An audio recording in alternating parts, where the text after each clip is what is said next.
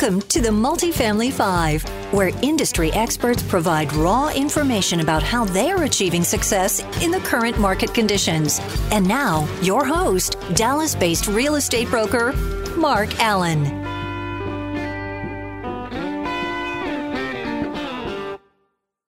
And welcome to the Multifamily Five. Happy to have back my good friend Michael Becker, the man, the myth, the legend from SPI Advisory. Mike, how's it going? Hey, doing pretty good, Mark. Appreciate you having me back. Yeah, so I think I had you on right when I got going. It was probably uh, three years ago now, and you were talking acquisitions. Um, so, anyways, happy to have you back on, and, and uh, of course, different timing um, from from 2017 when we last spoke on this medium. Uh, so looking forward to diving in. But with that, let's just start with a little bit of background about yourself and your company. Yeah, so uh, appreciate you having me again, Mark. Uh, Michael Becker, based here in, in Dallas, Texas. So I'm a principal of SPI Advisory. So we uh, are a uh, multifamily ownership group. We we own uh, properties in Dallas, Fort Worth, and, and Austin, and we have a, a, handful of deals in a secondary market called Tyler. We've done uh, you know 10, 11,000 units uh, this this cycle. Or this, excuse me, now the previous cycle, I guess. Um, we currently own about 6,000 units, uh, with, the, with, the, majority of that up in Dallas Fort Worth. Uh, prior to my my ownership days, uh, I was a commercial real estate lender.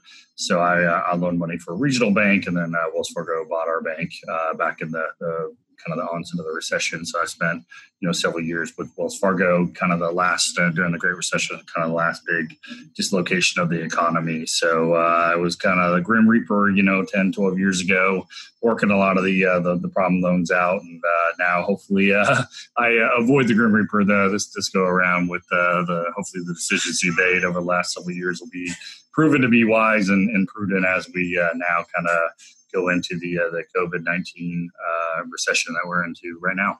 Yeah. Well, it seems like you've taken away some great points from, um, or, or, lessons learned rather, from your lending days, uh, specifically going through the last recession. And I just know, you know, as you got going at buying, uh, you were buying lower quality and lower quality locations early on in the cycle, and then um, we're, we're tiering up on both quality of asset and quality of location. And I know the last couple of years you wouldn't touch uh, areas that you know where there were properties that were uh, foreclosed upon, where, where others were you know very aggressive, such as uh, Lake Highlands. So I'm sure that will uh, bode well. But anyways, I'm about to find out. that's for sure, right? We're about to find out. That's right. So I'm getting tired of talking about COVID I mean, it literally consumes my days just calling owners and having conversations. Um, so do want to be upfront with that. So, of course, you know, we're it is what it is, and that's the environment we're in where it's impacting us economically. Uh, so, what I want to do today is just talk a little bit about um, you, you know your experience, whether it be on the ownership side or the lending side, and taking a look back at the last cycle, um, or, or like you said, uh, 2008, 9, 10, because um, now we're, we're kind of ending that uh, previous cycle. But, anyways, taking a look back uh, 10 to 15 years ago and trying to understand what, what owners, our smart owner and operators were doing uh, during that time, uh, or owners that, you know, like yourselves, they use third party management. Um, and, and what things owners should be doing today um, kind of in the midst of the storm to uh, prepare for the future, whether that be you know acquisitions and maybe it's you know uh, creating liquidity or who are the investors you're going to to raise that equity. Uh, but also on the investor management side i know uh, you're unique uh, where you have some joint venture partners but you've also syndicated deals and raise equity and have a lot of different uh, k1s that you're putting out each year Yep. Um, investor management, we can talk a little bit about, but also just given your background uh, and lending, you know, what, what should owners be doing with their lenders, or how, how should they be communicating? How often? Um, what kind of information that should they be, be uh, providing, so on and so forth. So, um, I think let's start with just from an acquisitions front. I guess where you're, if you're going to buy today, I mean, how are you underwriting deals, um, and then maybe go into you know, look kind of looking 6, 12, 18 months out, not knowing how long this is going to last. Sure. Um, you know, I mean, I think I think first and foremost, um, you know, from today's acquisition standpoint, I mean, I think we're we're trying to be active, but there's just not a whole lot to, to, to do, to be honest with you. You know, from that standpoint, you know, uh, you know, I was talking with uh, my buddy Paul Peoples and kind of had a, he had a Seinfeld reference. It's kind of the show about nothing. So if we want to talk about that, we have a show about nothing because there's really not much going on. To be honest with you, you have your your holdover deals that you know now we're a couple months into this, so you know most of those would have either already have closed, uh, kind of pre-COVID set deals, and or you know have been been dropped, uh, or you know you kind of your very very last kind of semblance of, of, those deals, trying to trying to probably band aid those those suckers to the, the finish line, uh, and then just so much just just um, uh, unknowns out in the marketplace that you know how do you how do you underwrite your decks? Your decks materially change. The vast majority of lenders out of the marketplace. So really, you got your your agency lenders, and that's that's about it. And then they put all these overlays with additional um, underwriting overlays uh, with, with, additional you know uh, taxes and insurance. So P&I escrows up, so it's making you know everything so um, challenging right now. So I think um, you know, unless you're like in a 1031, I, I could imagine you want to go out and buy something right in this environment. So I think, you know, my my personal crystal ball is I don't think we see really anything for the second quarter. I think you see just an extreme small handful of deals trade in the third quarter and then you know fourth quarter maybe the, the handful for like a drip on the faucet might turn into a small little trickle and then we'll we'll kind of get the new normal once we once we kind of get you know through our second round of rent collections as you know we recorded as 28th of april so you know we're april's collections went you know much better than everyone expected so now we go to may and june and see kind of how those go so i think if may and june go better than than you know everyone expect then i think there's a heck of a lot more confidence out in the, the, marketplace as well. So I think you know we're we're looking at everything, but there's really not much to look at. So I don't I don't know um, you know how how much to really talk about acquisitions. I don't think there's a whole lot to talk about until we kind of get in that third fourth quarter really, Mark. Yeah. Yeah, you're right. And, you know, talk about Q1 volume. I was looking at Dallas Fort Worth uh, closing velocity. Uh, there was a 254% increase in quarter one of 2020 looking year over year. So we were poised to just have an incredible year uh, with regard to transactions. And here we are uh, looking at the data. I need to relook at the data, but just the 21st of April, uh, or the first through the 21st, rather, we really hit two closes, two closings. And I think that's primarily 50 plus units um, compared to the previous year. Uh, I think it was 17, um, if I'm not mistaken. So, you know, an 87.5% decline. So we, we really did hit a halt. um, and at least for me on the transaction side, it's it's fo- like you said, it's focusing on what I had, uh, both in escrow or pretty close to. Um, but it's like as a broker, I'm like, man, I, I don't know how to feel if I'm not transacting. I don't feel like I'm doing anything, uh, or at least have deal flow coming in. So it's I'm just looking at my KPIs and just trying to trying to be a resource at this time. And if I if I make my 20 calls in a day and I have some good conversations and I provide some good insight, then I feel accomplished. Um, but yeah, you're absolutely right as far as just nothing really happening right now. Yeah, it's um, weird, right? I'm, I'm, the same way, right? I'm, very transactionally uh, driven. I like the, kind of the beginning, middle, and end of, of a transaction. So I kind of feel purposeless in a, in a lot of ways because uh, you don't have that that instant uh, satisfaction or you know kind of the, the goal to go achieve is kind of more of uh, just looking at the looking at your dollars trickle in every day so yeah so what do you do if you're an active buyer in the last couple of years um, you know i know there's a lot of different profiles maybe you're you're using your own equity. Um, you know, maybe you're a private syndicator, maybe you're working with some private equity or family offices. Just, I mean, looking at your own business right now, and, and if you're in good shape to to purchase um, on the other side of this thing, uh, I, I, know you've done a great job of building broker relationships, and I think that's really important. Um, you, have come in and you've you've done what you said you're going to do in, in uh, transactions, and you know, so brokers um, have you and your company up on a pedestal, which is great. But what kind of things can you do uh, outside of that to position yourself to be able to come in um, and acquire maybe some good opportunities at, at a discount to what uh, deals were trading here prior? Yeah, I mean, I think you try to stay relevant as, as much as possible, even though there's not a lot of transactions going. You know, we're having try to have daily calls with with different market participants. So you know, predominantly the brokerage community. I'm still trying to have you know conversations like like you are, right? We're we're talking about nothing, but you know, we're trying to share what limited information that uh, new information that, that we all learn and know hear about this thing or that thing. You're starting to see a couple couple deals that were previously distressed. You know, someone that that would have been bailed out potentially by the market, but had higher vacancy and just were underperforming in the tougher located deals and things like that. I think those deals that were already kind of on the verge of trouble are now. This is going to put them over, put them over the edge, and, and get them into trouble standpoint. So you're in I like to hear, not that I want to hear about people getting in trouble, but I like to hear market information like that. So then I can then start building new reference points on the new normal kind of going forward because we got we got to kind of establish a base, and I don't think anyone really knows where where kind of the base level is going to ultimately shake out. Uh, so the more more pieces of information, the more reference points I can get, the the, the quicker we're going to get to kind of find that base. So that's one of the things I'm doing. As far as equity goes, you know, we've we've taken really kind of two primary sources of equity. One has been kind of joint ventures with, you know, one off extremely high net worth individuals.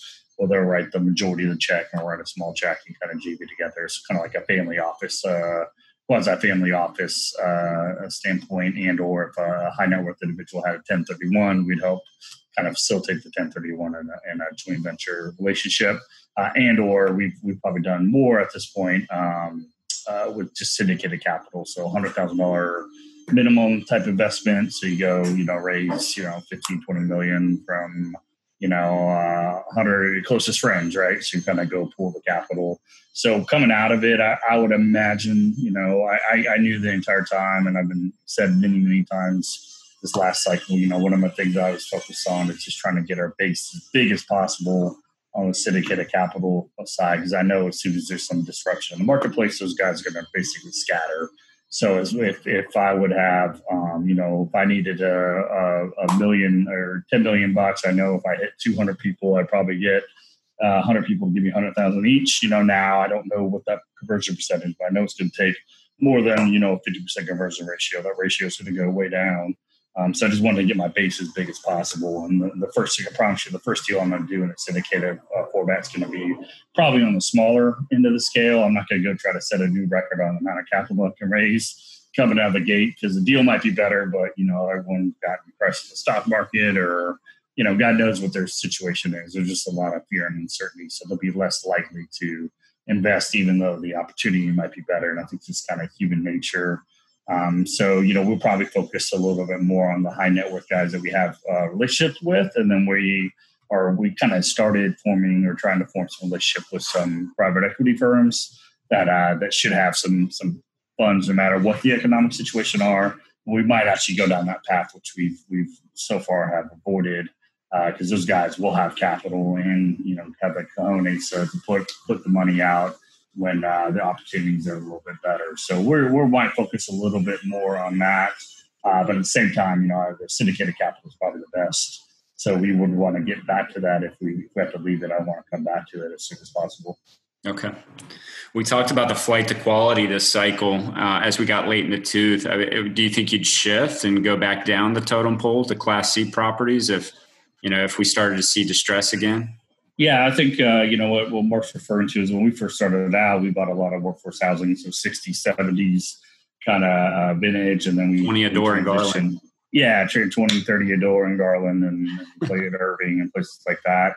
Then we transitioned into the the B class, you know, or the 80s vintage, um, and, then, and then we then transitioned to like an A minus, so we even did some some A stuff as well. Um, and the reason was simply because guys like Mark were doing too good of a job where they and then it's a combination of Mark doing too good a job and then you know you know the the cycle with the social media and podcast and and uh, you know the mentor programs. There's a lot of a lot of interest in, in the space. A lot of people came in, started putting uh, putting syndicates together and doing these deals. So the amount of capital uh, was was immense, and a lot of that capital chased kind of the workforce housing value add space. So the cap rates used to be um, a pretty decent spread between the, the top of the grade and the bottom of the grade. It all basically came on top of each other. So it didn't make any sense for me to pay the same same or similar cap rate for something built in 1974 that I could something built in 2004.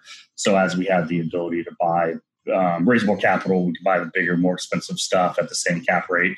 We sold the old and bought the new. Um, and to your point, I think really the the dislocation is probably first going to show itself. And think of like a barbell analogy, Mark. I think you know really both ends of the market are going to be probably the most impacted first, meaning the brand new deal that's still in the middle of lease up that a developer still has a construction loan. It's going to be hard as hell to lease that thing up uh, quickly, and they could have face maturity issues or the covenant breaks or whatever with their construction lender. So I think there's going to probably be some opportunity in, in non-stabilized lease up brand new construction, as well as the bottom of the market, in particular in, in the tougher, higher crime areas like the Lake Highlands, like the Woodhavens, um, uh, to be Dallas Fort Worth uh, centric here. I think those locations will have um, you know more more collection issues. In particular, if uh, if people put you know ten or twelve year agency loans on it two three years ago, your interest only is running out, you're into amortization, you're in a syndicated deal, you're it's your first or second deal you ever did, and uh, you're not getting the, the rents or the value out. You're not getting rents in general because you have massive vacant physical and, and economic vacancy in, in your deal. Um, and you don't have deep pockets yourself, and your investors aren't going to fund you. I think those are kind of the, the, the two parts will have the most dislocation. I think if you bought an 80s deal, you're reasonably well capitalized and you're in a decent market, like, you know, uh, South Irving versus South Dallas. Um, I think those deals probably hold on okay. Um, I think it's the the edges of the market are going to be where the, the first dislocation. So yeah, I think that's probably I'll look up or look down um, in, in quality. I think the middle is probably going to hold together a little bit better. So yeah, we might be going back in time um, to uh, like Huey Lewis said, go back in time and go buy the, the 70s assets. Um, you know, we'll still just focus on the, the better located 70s assets that maybe were owned by an operator that just didn't structurally set their deal up or too too over levered. Maybe had a had a, a, plan to go do the 3.0 value add to, to deal that's already been value added twice, and they put a high leverage um, debt fund bridge loan on it and didn't know what the hell they're doing. I think that's probably the opportunity that that would catch my eye first. Yeah. Well, I, I, think in both scenarios, so whether a property, let's say a, a, a new deal and lease up is 60% occupied, uh, or you got a class C property that is uh, not covering for debt, maybe 75% occupied, or whatever the case may be. Uh, I mean, how do you get the how do you get the debt for those properties as things continue to tighten up? I mean, right now we've seen a lot of the bridge lenders fall to the wayside or just really changed terms where they're just hard to make make uh, sense of deals. Um, and maybe as as um, depending if this gets worse or or better, um, that could continue to tighten up in the credit market. Um, you know, I'm, I'm, facing a switch situation right now with another deal uh, where there's there's a couple of offers on the table. It is a Class C deal. Um, but it's you know i guess this, the loan assumption route is really not there just because the timeline when the lender's ready to foreclose on the property two um, you've got someone that that seems to have a bridge lender but they've got financing contingencies. Um, and then you, three you've got all cash offers. So I'm, i don't know i guess i'm talking through uh, a lot of different scenarios but I'm just thinking for some of these distress deals, I feel like if things continue to tighten up and get worse, the only way to buy them is is with cash. Am I right? Yeah, I think in the in the, the immediate term, that is probably your most likely source, right? Is cash, and then you know we're going to start seeing the what I used to do, right? Come coming out of recession, you know, I made a, a ton of bridge loans when I when I worked at Wells Fargo, and you know they were all recourse, right? So recourse debt's going to be on before non-recourse debt yeah. Uh, and then, uh, so if it's distress, it's either going to be cash, it's going to be, um, you know, recourse, recourse bank debt, or, um, you know, I don't think there's going to be a whole lot of non-recourse bridge programs out there. So signing the guarantee and, you know, the other thing that overcomes lack of, uh, lack of current debt service is you, you lower your leverage or you, you pledge, you know, principal and interest payments as additional collateral that can be, you know, released, uh, release once you kind of hit certain hurdles. So you're, you know, the the days of the 85% uh, bridge loan uh, from some debt fund, those are those are those are in the past, right? Those are it's going to take those are those didn't come back into to vogue so probably uh, honestly last 18 to 24 months yeah. when they really became in vogue and uh, you know we were what eight eight years of the cycle before those really started becoming in the mainstream mm-hmm. so you know it took a while for those to come back on um, and uh, they're they're gone. So I think maybe that's a little clue. If you start seeing financing similar to that, we're probably closer to the end of whatever the next cycle is than, than the beginning, because uh, because you know those were those were not you know generally speaking we weren't fundamentally um, system wide. The, the debt was pretty pretty fundamentally sound, but on on the margins there certainly were those uh, high leverage uh, debt debt funds, which I'm very thankful we never we never took on. Um, you know, because I also think that they might also um, some of those guys are a little predatory, where they're almost want to induce you to to their borrowers to default, so then they can then start charging default interest and ultimately take the take the asset back through foreclosure or lieu of foreclosure. Um, you know, maybe like you had a you had a, a big value add plan, and the, the, debt fund's gonna you're gonna go out and spend a million bucks doing a bunch of upgrades, and your then your lender won't actually fund the, the draw. So then you get a bunch of mechanics liens and some other stuff pop up.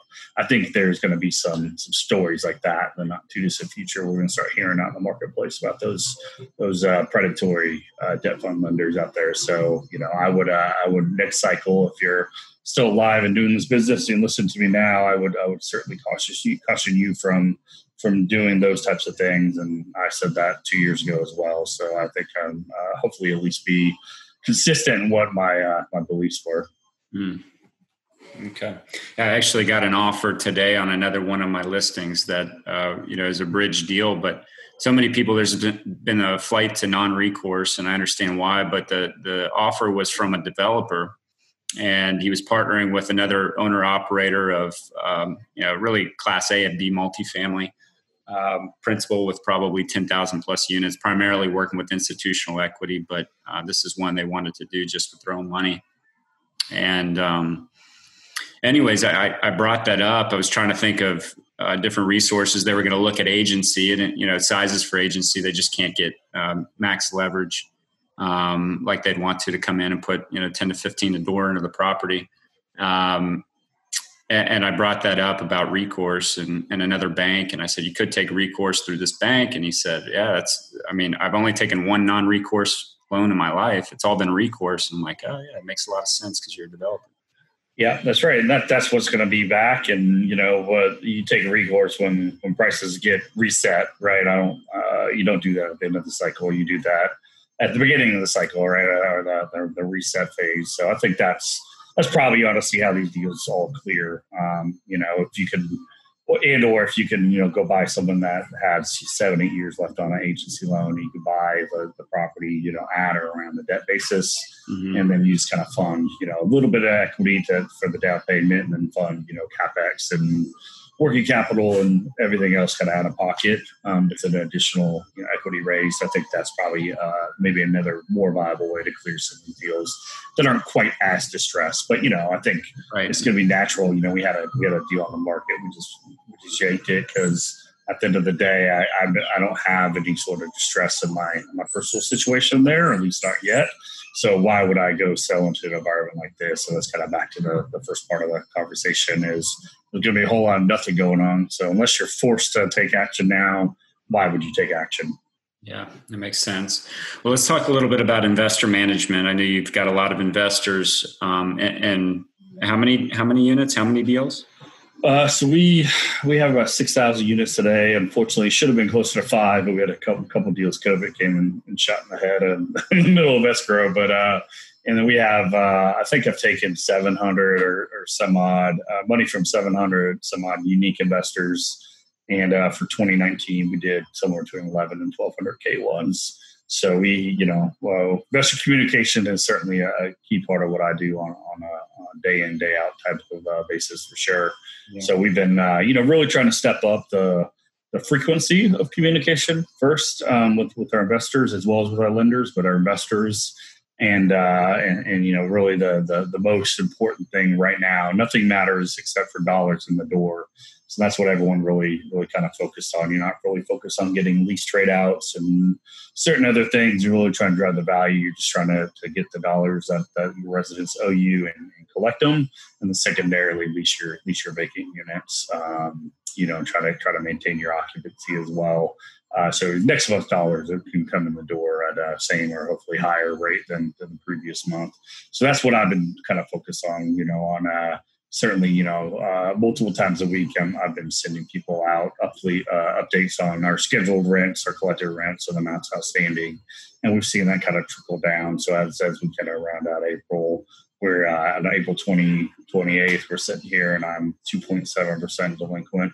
Uh, so we've collected, you know, nine over 97% of the scheduled rents that have come in the door. So we should finish about two and a half percent as we have a couple more days to collect rent in April. Uh, and like I said, that that far exceeds what what I feared 30 days prior was we were kind of heading into April's collections coming out of, out of March. So I think it's been a, been a huge success, and, and we have still have uh, some workforce housing all the way to brand new and generally speaking, the assets that have the highest amount of delinquencies tend to be the older stuff and the lesser locations that we just couldn't quite get out in time. Um, we actually had two deals that uh, that were uh, two days away from closing when the buyer's lender froze and those happen to be my two uh, largest delinquencies as we talked today, which is which is extremely frustrating.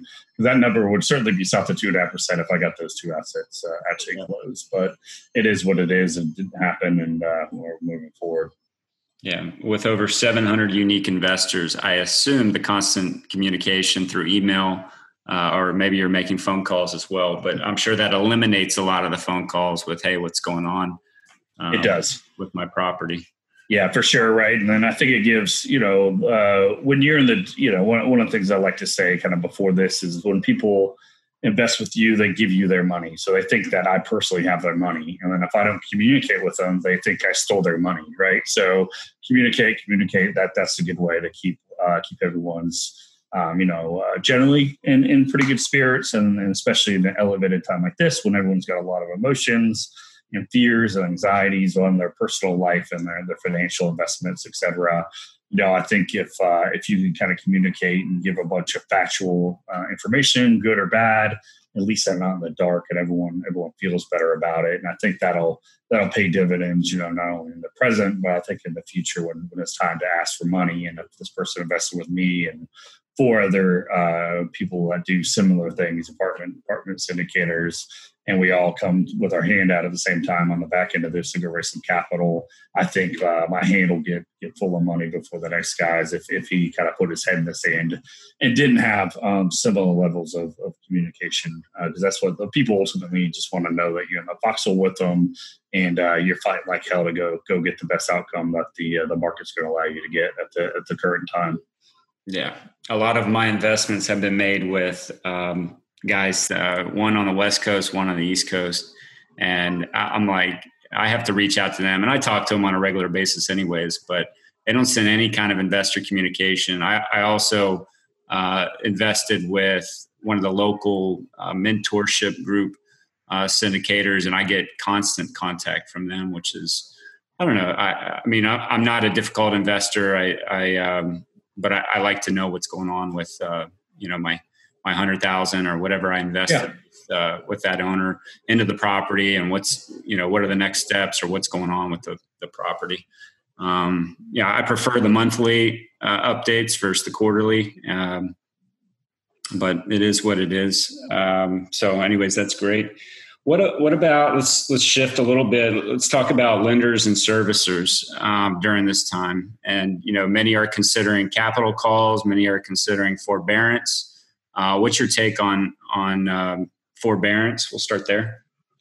Yeah, I mean, if uh, if you need it, you got to take it. But if you need it, it's, it's probably like the uh, the whole uh, to be topical, the whole ventilator uh, thing. You know, the the the people that have the COVID nineteen that go on the ventilators. If you need it, you need it. But the likelihood of living is uh, what you know 20% once you get on it that you'll you'll get off it alive it's probably something along those lines will be the forbearance people as well so if you need the forbearance and your assets you know fundamentally flawed in some some way and you don't have liquidity in your name to make you know make a month or two of, uh, of de- decreased collections and you don't have um, either the sponsor or the ownership group have enough liquidity to feed the deal to support it, you know, chances are those are going to be your future REOs um, down, you know, several months down the road. Because once you get on it, I don't see how a lot of those guys can pay the forbearance back and, and rehab the deal.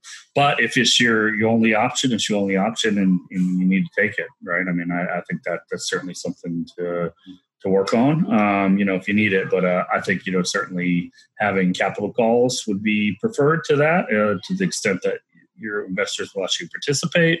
I think is probably inversely related to the number, uh, correlated to the number of investors you have in the deal. So if I have one investor in the deal, he's going to be more likely to feed it because he put a big check in.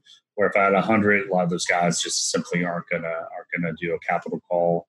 Um, and then you know, obviously, if the, uh, the the manager has some liquidity and, and, you know if it's their first deal and they just had to cobble together enough money to earnest money up and go raise the bulk of it from your um, passive investors, which would have been me when I first started out. Right, we didn't have all the resources we had today. I think those deals are going to have you know the more likelihood of having distress as well. Where you know now if it was we have 20, I can't remember the exact number right now, so we've been buying and selling stuff, but like 20 four assets, 25 assets, whatever we own now.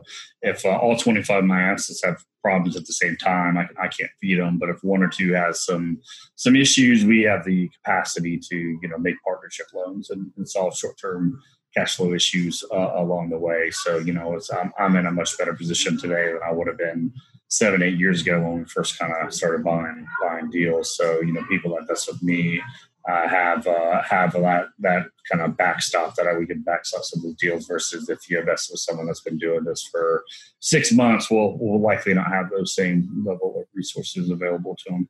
Right. Yeah. Um, well, your lender is your you know bringing fifty five to maybe upwards of eighty percent of the capital to the, to the deal, so they're um, you know a majority partner.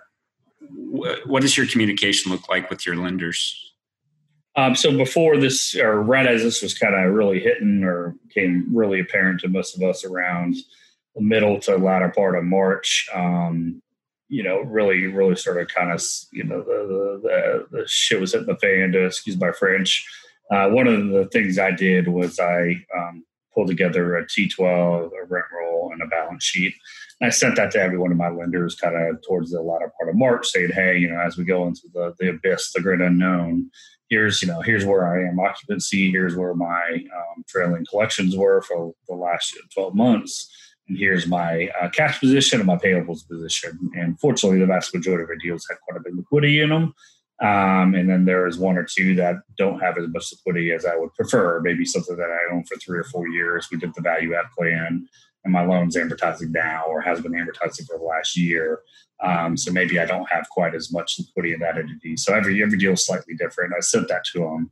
So I think that was uh, well received, and I sent that to them proactively as well. So they didn't have to ask me for it. I sent it to them, and then now um, in April um, last week, uh, I sent out to each one of the investors, each one of my lenders hey, here's my um, scheduled rents, here's my collected rent, here's my current outstanding, my delinquency. And so then they all got to see as of about, you know, 20, 24, 25 days of the month where we were and what was still outstanding. So they, they didn't have to come chase me down and ask me where I was at. I proactively reached out to them. So, you know, to the extent that I do need something from them, you know, I think I think that's something I definitely learned from being a banker, you know, the the people that were proactive, the people that reached out to us, I was much more inclined to go to go to bat with my credit officer or you know help them try to try to give them some sort of relief um, or, or approve some requests. And the, the people that I had to go chase down for information or put the head in the sand, um, those people tended to to not get the benefit of the doubt quite as much. So I think communication is is certainly key. So just communicate. I mean, the vast, every one of their the borrowers in some form or fashion are being impacted by all this. So this isn't a surprise. This isn't uh, necessarily something you did. I mean, obviously, you could have had some other issues that then this puts you over the over the edge. Maybe you made some other poor decisions previously, but I think you know we we, we do that, and then you know obviously one of the, the when we first started off, the first thing we did was communicate to all investors and then subsequent to a lender that we are turning off all upgrades so trying to conserve cash from that standpoint, and we're not paying out distributions until we kind of see some sort of light at the end of the tunnel and get some sort of clarity on what the situation looks like. So I think if you're you're still spending a bunch of money upgrading your units and you're you're paying out distributions and then you get in trouble, uh, your lender's not going to be very happy with you and, and likely won't be um, as forgiving when you start asking for forbearance or some sort of modification to the uh, the, the contract or your, your promissory note. Is there a unique strategy that you've seen implemented this time around, um, or just with everything going on with regard to COVID? Something that maybe caught your attention? You said, "Oh, well, that, that's pretty interesting. That's a good idea." Um, you know, uh, uh, thing that I thought was a bad idea. I'll go that way. So, you know, I I uh, I have a podcast as well as you do. So I'm a host of the Old Capital Real Estate Investing podcast with Paul Peoples, and we talk a lot about this stuff. And then I listen to a lot of other people on, on podcasts, so the, the quote unquote, you know, smart guys that had a lot of podcasts. I know a lot of these guys were kind of preaching late March that, hey, I'm going to go to my residence and give my residents $50 off or 5% off or whatever it is off for April's rent if they pay me in, in March for April's rent. And uh, and they thought that they're kind of touting that that was a, a genius idea, and I, I, it didn't make sense to me, so we, we didn't do that because you know what I think reality was is what we found out in April. were Generally, the people that were had the ability to pay and were generally responsible people that cared about their credit. Those people paid on time, anyways and the people that um, that were responsible with and didn't care about their credit, they weren't going to pay me whether I gave them fifty bucks off or I didn't give them fifty bucks off. So what you really did was entice people that were going to pay you rent, and then you gave them a concession, right? So then you lost that that fifty bucks per, per unit or five percent or whatever it was, um, and, and gave it as a concession. And at the time, we exactly need that money more than than ever. So that didn't make a whole lot of sense to us um, to, to, offer that. So I mean, if they would have they would have given concession if they paid May's rent in March, that might have made a little bit more sense to me. But but anyways, that was something that kind of jumped off the page that I heard a lot of quote unquote smart guys say was a good idea that I thought was a, a pretty dumb idea to be honest with you. I, um, I think I think one thing that is definitely uh, proven out to be different this time than last time, and it's just the way our society is, is we have a lot more technological technologically advanced and the way we run our assets today versus the way we did in 2008 where you know with the the on, on online you know ability to, to do virtual tours virtual leasing take applications over the online where you know 12 years ago everyone still had to generally speaking fill out a paper paper application on site and go see the see the deal. Uh, maybe we had websites but they didn't have all the virtual tools t- tools and tours that they, they have today. So i think that certainly now allowed flags in the yeah. front of the property. That's right. So our leasing activity while while the traffic well one thing that i found very fascinating was our traffic is probably down uh, 50 to 60 percent over you know this time say last year but our our leasing activity is actually only down 10 or 15 percent from this time last year meaning that you know if these residents are still out there still looking to move but the ones that are actually out there looking there's fewer of them but the ones that are looking are extremely serious. There's no looky lose so if you're out there looking to get an apartment today you're gonna you're gonna lease right? So so i think that's been certainly uh, an interesting takeaway that I, I had from this whole thing mark that I was not expecting 30 days ago. Great. Well, Mike, who are you looking to connect with? Um, I, I, don't know if you know, but well, actually, you probably know because this uh, podcast or this interview goes out on my database uh, to my newsletter. Typically, put it out once a month. Um, now, I'm probably putting it out a little more frequently, uh, a little more communication via email, just with what's going on in the market.